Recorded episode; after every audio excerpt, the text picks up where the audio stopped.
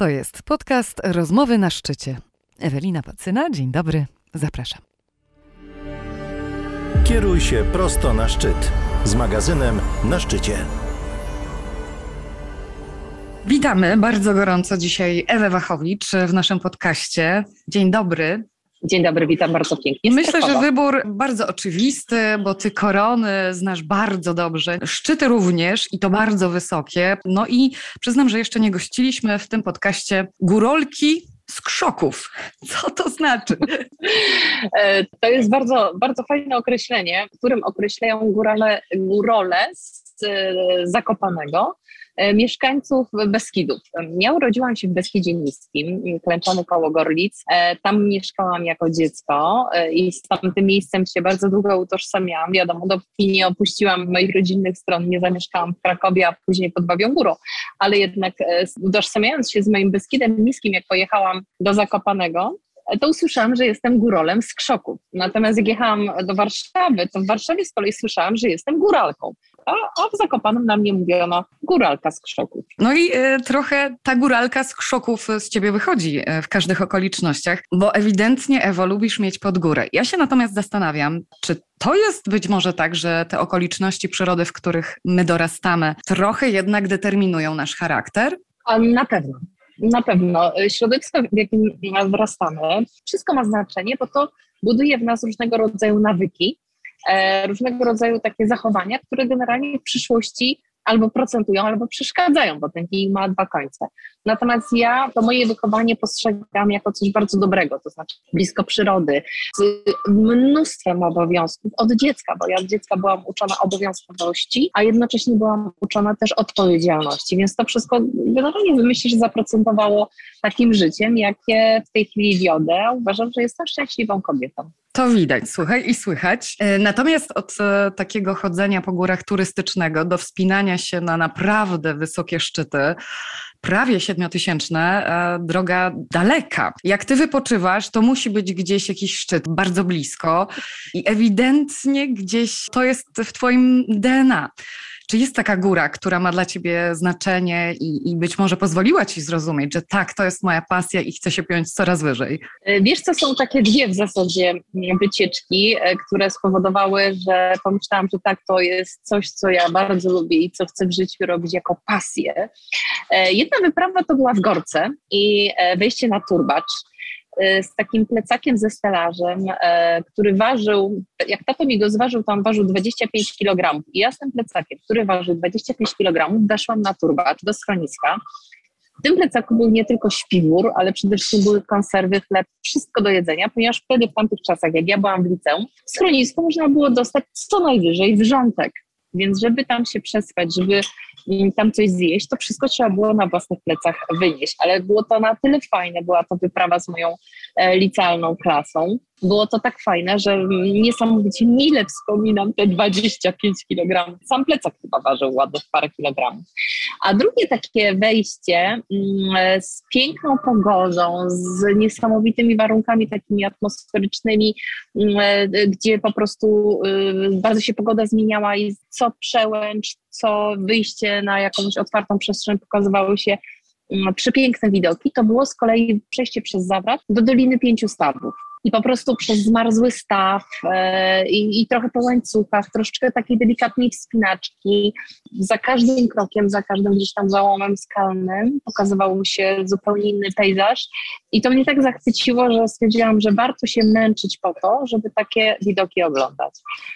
I myślę, że to są chyba takie dwa decydujące i bardzo ważne wyjścia w górę, które spowodowały, że zamarzyło mi się, żeby chodzić nie tylko po tych naszych polskich górach, ale kiedyś, żeby pojechać w te wyższe góry. Najpierw było oczywiście marzenia o tym, żeby pojechać w Alpy. Jak już gdzieś tam pochodziłam w Alpach, no to zamarzyło się, żeby może jakiś tam pierwszy 5000.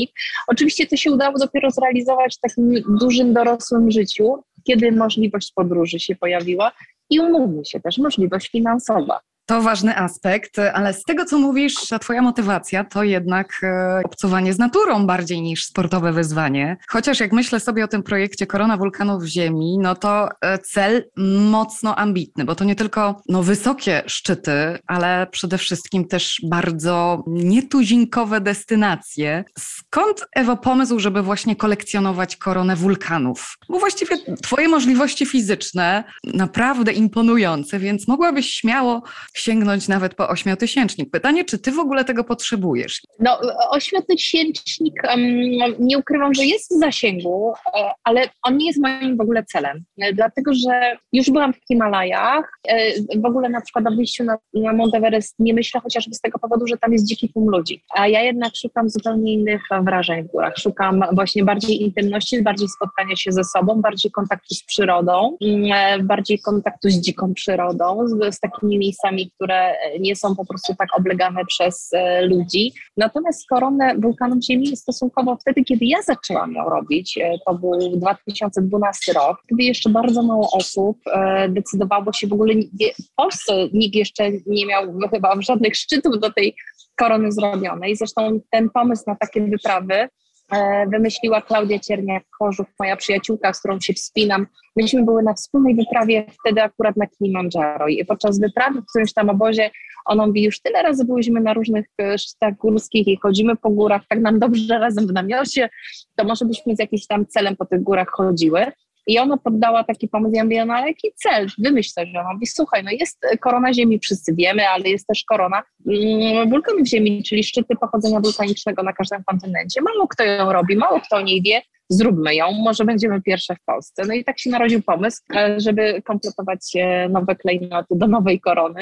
I już od tamtego momentu, od 2012 roku kolejne wyprawy planowałyśmy już pod takim kątem, żeby podczas wyprawy udało się zdobyć jakiś kolejny szczyt wulkaniczny. I tak sobie uchodziłyśmy już też 6 szczytów do korony wulkanów Ziemi.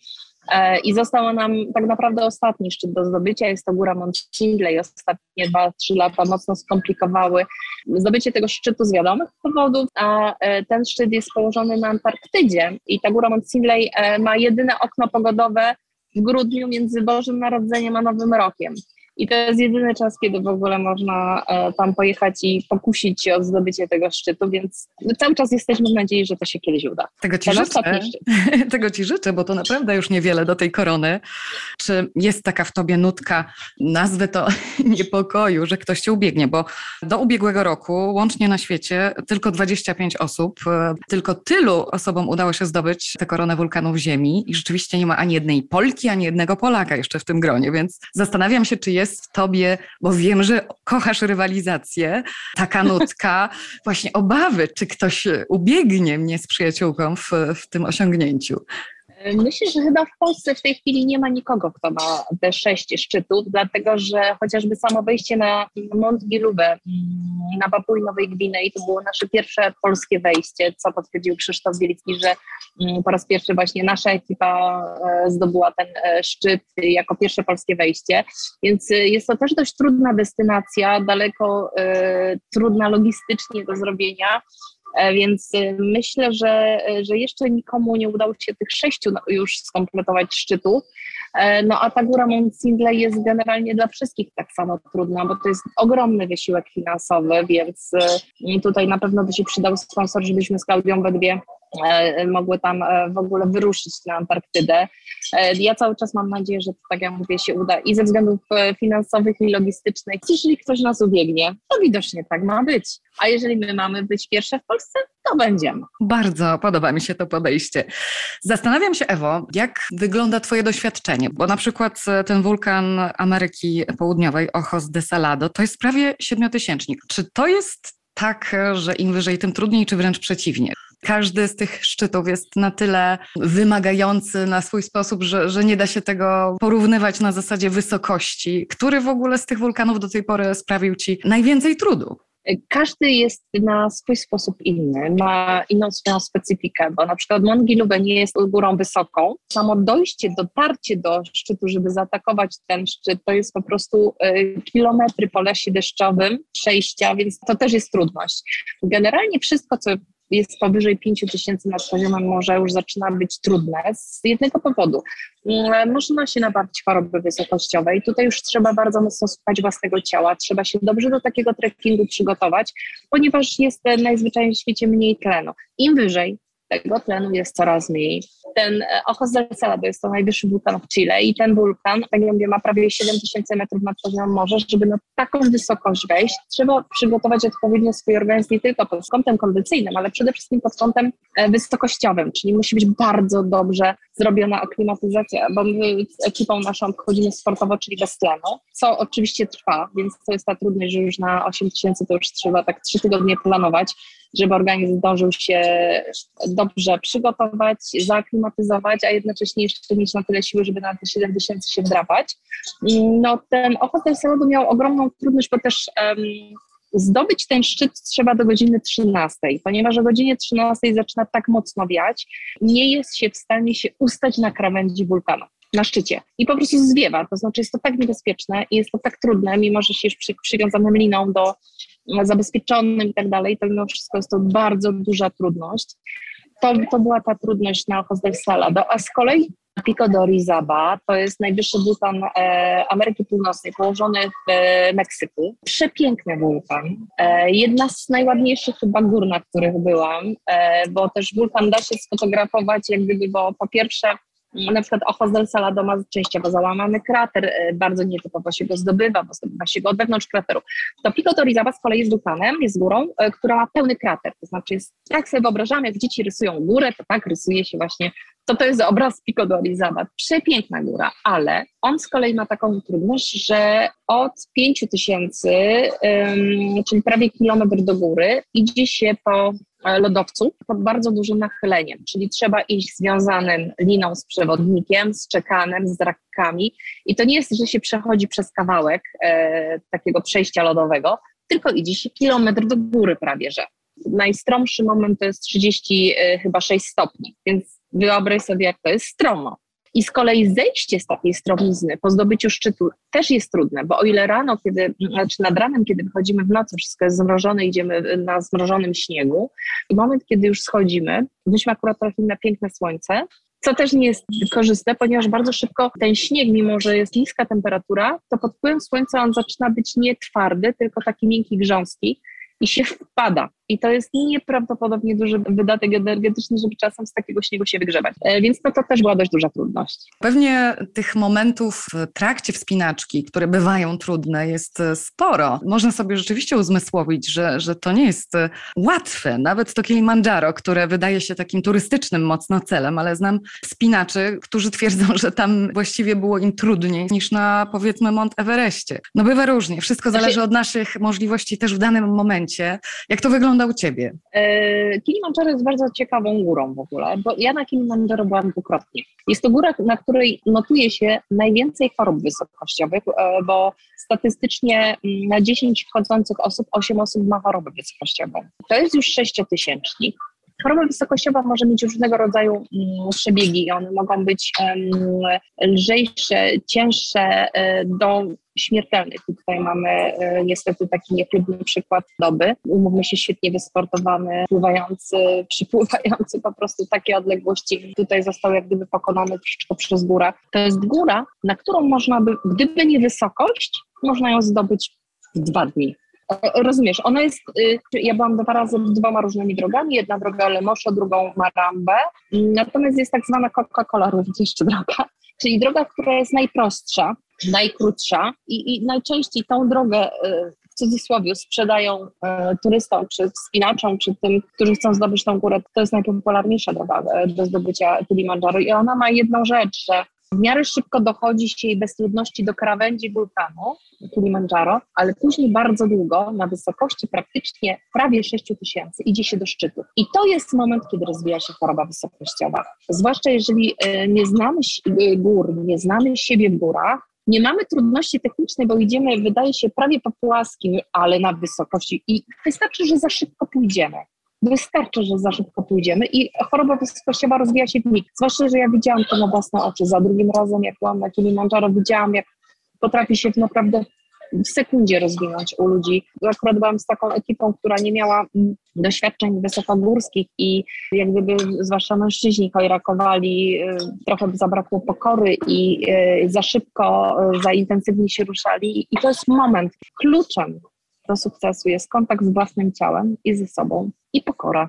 Zdecydowanie, ale dobrze, że o tym mówisz, bo właściwie to też jest kwestia takiej uważności naszych partnerów w ogóle. Myślę, że jedną z najbardziej fantastycznych rzeczy w wyprawach w górę, we wspinaniu, to jest partnerstwo liny. Ty zaczęłaś ten projekt ze swoją przyjaciółką. Czy ciebie te góry, ta relacja też czegoś nauczyły? No bo myślę sobie, że pójście z kimś w wysokie góry, w taką wyprawę, która, no tak jak wspomniałaś, no bywa czasami śmiertelna, niebezpieczna, jest też takim osobistym wyzwaniem, bo przecież to też odpowiedzialność za tego drugiego człowieka. Tak, w momencie, kiedy idzie się z partnerem, mieszka się w namiocie, ale też idzie się razem na linię, tak jak wielokrotnie w górach byłyśmy z Klaudią spinane, spinałyśmy się razem i jesteśmy wtedy spięte na jednej linie, czy tak we dwójkę zdobywałyśmy chociażby Ojos del Salado, gdzie członkowie naszej ekipy odpadali z różnych powodów, przeważnie zdrowotnych, i myśmy w końcu we dwie zostały, bo byłyśmy chyba najbardziej też zdeterminowane, żeby wejść na tą górę i byłyśmy spięte na wysokości właśnie tych 7000 metrów nad poziomem morza na linach. To jest mega odpowiedzialność i tutaj też buduje się takie zaufanie do siebie, bo miałyśmy przy Ojos del Salado, jak ja miałam kryzys, Klaudii było się dobrze i ona jak gdyby pomagała mi psychicznie, że damy radę. Jak ona miała kryzys i po prostu odpadała, ja mówię, Klaudia, no daj spokój, no już damy radę. I jakoś tam we dwie żeśmy się na tyle wspierały, że doszłyśmy do tego krawędzi wulkanu i później się spięłyśmy linami właśnie i wchodziłyśmy na szczyt. I faktycznie to jest taki moment, kiedy my wzajemnie siebie kontrolujemy, to znaczy każda z nas sprawdza ósemkę, każda z nas sprawdza przypięcie doliny, każda z nas sprawdza zabezpieczenia, wzajemnie siebie kontrolujemy. Mając do siebie duże zaufanie, ja siebie kontroluję, ale jeszcze wolę, że Klaudia mnie skontroluje. Ona mnie kontroluje, ale ona też chce, żebym ja ją skontrolowała, żeby to sprawdzać. No bo tutaj już jakby pomyłek być nie może. Wielokrotnie od ludzi gór słyszałam, że najważniejszą umiejętnością w tej górskiej działalności to umiejętność odpuszczania. Tobie zdarzyło się rezygnować z wejścia na szczyt, ale myślę, że to nigdy nie są łatwe decyzje. Czy ty musiałaś do tego dojrzeć, czy to jest coś, co po prostu masz naturalnie i czy te decyzje przychodziły ci łatwo? Musiałam się tego nauczyć. Musiałam do tego dojrzeć i musiałam się odmrozić, żeby wiedzieć, że góra jest zdobyta wtedy, kiedy ja szczęśliwie wracam do domu, do Krakowa czy pod Babią Górę. To jest wtedy zdobyta góra, a nie to, że ja wejdę gdzieś na szczyt. Tego mnie nauczyła dopiero wyprawa skiturowa, zimowa na Ararat. To był 2014 rok. Mieliśmy taki pomysł, żeby wejść na nartach na Ararat i z tego Araratu zjechać. Tutaj troszeczkę zabrakło u mnie doświadczenia z ogrzewaczami do stóp, bo kupiłam sobie nowe grzałki, które miał Bargiel na Everestie, więc stwierdziłam, że jak on miał na Everestie w takich samych butach skiturowych, to wejdę na Ararat. Było minus 37 stopni, taka była temperatura. I wszystko było dobrze, to znaczy w lewym bucie grzałka zadziałała, ale w prawym nie zadziałała, ja się odmroziłam. Natomiast zawróciłam za późno i ja zawróciłam z wysokości 4600, kiedy już przestałam. Kiedy zrobiło mi się ciepło w nodze i mój przewodnik po prostu złapał się za głowę i mówi, jak to ci jest ciepło w nodze, jak ci było zimno? On mówi, rany boskie, natychmiast do obozu. Wysłał mnie do obozu, ale to już rzeczywiście było za późno, było odmrożenie niestety 3 stopnia. Na szczęście tylko zeszły paznokcie, tak. Nie było bardziej groźno, ale mój przewodnik Marcin Kacperek, z którym też się wspinam i chodzę po górach, powiedział mi wtedy dość do słuchu, że trafiło to do mnie. A on mówi tak, no i co Ewa, no i co, i weszłabyś na ten szczyt? No weszłabyś, znam cię, weszłabyś, ale straciłabyś palce u nóg, jeden nawet. Pisał, nie mówmy o 5, jeden straciłabyś palec u nogi. Warto to? I ja sobie wtedy pomyślałam, no nie warto. A teraz mówimy tylko o takim drobiazgu, że mogłam stracić palec u nogi. I to mi dało na tyle do myślenia, że żadna góra nie jest warta żadnego palca. Żadna góra nie jest warta naprawdę żadnego uszczerbku na naszym zdrowiu. I tak zdarzyło mi się chociażby podczas ostatniej wyprawy w Chile na Czaczani. Jest to 6000. Bardzo piękna góra, bardzo piękna wyprawa. Zawróciłam widząc szczyt, bo jak to ktoś napisał, 178 metrów od szczytu, czyli tyle, ile z rynku do Zalipianek. ja z takiej odległości, czyli faktycznie będąc pod szczytem, jednak podjęłam decyzję, że zawracam i wracam do obozu. Czyli ja po prostu nie byłam do końca pewna, czy to jest choroba wysokościowa, bo zaczęły się wymioty i bałam się, że to jest choroba wysokościowa. Niestety było to zatrucie, nie była to choroba wysokościowa, ale niemniej jednak, czy to zatrucie, czy choroba, każda niedyspozycja, najdrobniejsza, może okazać się tą, która będzie determinowała o naszym życiu. No, więc ja już chodząc troszeczkę po tych górach, jak tylko poczułam, że nie do końca jest tak coś z moim żołądkiem, a nie byłam pewna, czy to jest zatrucie, czy wysokość, więc ja podjęłam decyzję, że szybko do obozu. Oczywiście zeszłam bardzo szybko do 5200 i już wiedziałam, że to jest zatrucie, a nie choroba wysokościowa, ale tak czy inaczej dobrze zrobiłam, bo muszę przyznać, że dawno tak nie wymiotowałam, ale to też jest nauczka, warto ją opowiedzieć, dlatego że tam właśnie na tej górze, pomiędzy kamieniami na wysokości 5000 rośnie taka roślinka, takie zioło, które, jak przewodnik nam powiedział, ono pomaga walczyć z chorobą wysokościową. Ja pierwszego dnia dałam sobie maluteńką gałązkę do herbaty, ale następnego dnia, jak mieliśmy atak szczytowy, to stwierdziłam, że tam jedna gałązka. Tam sobie dam 3. No to o te 3 gałązki było za dużo. Ładna anegdotka, ale ty jesteś twarda sztuka, Ewa. Wróciłaś na tę górę, mówię o Araracie, no i udało się zdobyć szczyt po latach. Tak, po latach Ararat jest zdobyty. W ubiegłym roku udało się zorganizować z przyjaciółmi właśnie wyprawę po raz kolejny na Ararat, ale tym razem już porą letnią. Ale muszę przyznać, że nigdy na żadnej górze tak nie zmarzłam jak na Araracie, mimo że to było lato, bo to był koniec czerwca w ubiegłym roku. To tak potwornie wiało, ale czym się charakteryzują właśnie góry wulkaniczne, które mają nieprawdopodobną zmienność pogody i na przykład wiatry. I to samo jest na Ojos del Salado, to samo jest na Araracie. Dzień wcześniej była ekipa na szczycie, która nam mówiła, że słuchajcie, ubierzcie wszystko, co macie. Wszystko. Absolutnie wszystko, co macie ze sobą, ubieracie, bo tak wieje. Myśmy tak troszkę nie dowierzali, ale faktycznie ubrałam wszystko, co miałam. Najgrubszą moją kurtkę. Ja byłam, pamięć tak, na Araracie w czerwcu byłam grubiej ubrana niż na Ojos del Salado w Chile, na 7000-niku, ale można trafić na takie okno pogodowe, które może okazać się bardzo trudne dla nas. A każdy jest inny. Temperatura, też odczuwalność tej temperatury u każdego jest inna, więc tak jak mówię, trzeba słuchać własnego ciała. Myślę sobie, że te wszystkie wyprawy to jest też lekcja pokory, bo pewnie sytuacje czasami są mało komfortowe, nawet taka codzienna toaleta, prawda? To też jest wyzwanie dla kobiety szczególnie, a do tego jeszcze kobieta, która wspaniale gotuje, karmi ludzi, jada powiedzmy mało wykwintnie. Jak to wygląda z twojej perspektywy? Myślę, że chyba dla wszystkich, a zdecydowanie ta codzienna toaleta jest dużym wyzwaniem, dlatego że w górach ciężko prysznic. Oczywiście zdarzają się obozy, gdzie jest bieżąca woda, ale najczęściej ta bieżąca woda jest gdzieś z lodowca, więc w temperaturze 0. I trzeba też bardzo uważać, żeby się nie przeziębić, więc to myślę, że chyba jest bardzo duże wyzwanie dla wielu. Myślę, że przede wszystkim na mnie trzeba spać z kimś, kogo się bardzo lubi i akceptuje, bo po paru dniach nie mycia, albo takiego mycia tylko chusteczkami mokrymi, albo gdzieś tam śniegu trochę roztopionego, więc to jest duże wyzwanie. Trzeba też troszeczkę nabrać takich przyzwyczajeń górskich. Ja na przykład mimo wszystko, czy jestem w górach, czy nie jestem w górach, nie odpuszczam czyszczenia twarzy, ale po prostu niosę ze sobą płyn micelarny zawsze i waciki. Nigdy nie odpuszczam kremu na dzień i na noc i później jeszcze na ten krem dość spora warstwa wazeliny, bo ona świetnie chroni przed wiatrem i niską temperaturą, więc tutaj dbanie o cerę w górach, cokolwiek by się nie działo. Natomiast jeżeli chodzi o kulinarię, to gdzieś dziwię, wiesz? W górach bardzo często nie chce się jeść i te kulinaria to właśnie wysokość. Wysokość powoduje, że czasem niestety tracimy apetyt i tutaj bardziej jemy z rozsądku niż z tego łaknienia. Aczkolwiek muszę przyznać, że przy tych wyprawach zdarzało się, że też jadłam przepyszne rzeczy w górach. Takim wyprawą, bardzo ciekawą wyprawą, też pod kątem kulinarnym, była wyprawa w Himalaje na stok Kangri, Himalaje indyjskie. Przepiękne, absolutnie zjawiskowe, przepiękne góry. Wszędzie byliśmy sami, więc w ogóle cudowne absolutnie doznania.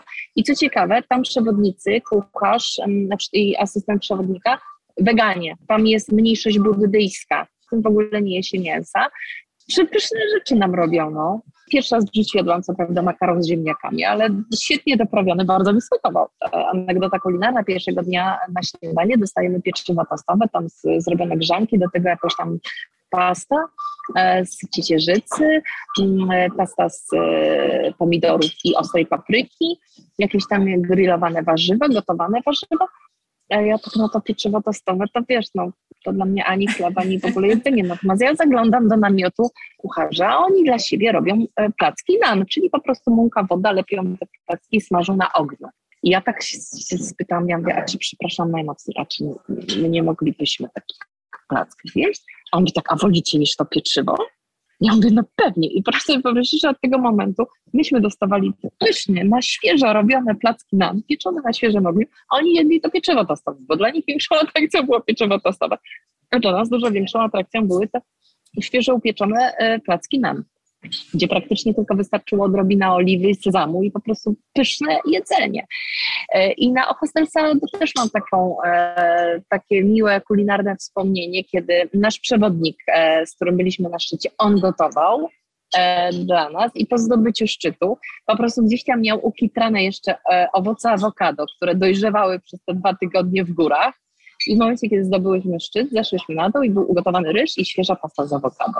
Zastanawiam się, który z tych elementów wyprawy jest dla ciebie najbardziej fascynujący, bo przeczytałam kiedyś w autobiografii Piotra Pustelnika, że jego pasja górska właściwie rozpoczęła się od takiej fascynacji samym etapem przygotowań. Rytm życia na nizinach, bo było coś do zorganizowania i do zrobienia w jakiejś bliższej albo dalszej przyszłości. Ty też kiedyś powiedziałaś w jednym z wywiadów, że tobie te góry pomagają trochę w takim codziennym życiu, uczą asertywności i też są takim, powiedzmy, zegarem do odmierzania, zadań do wykonania. Jak to wygląda u ciebie?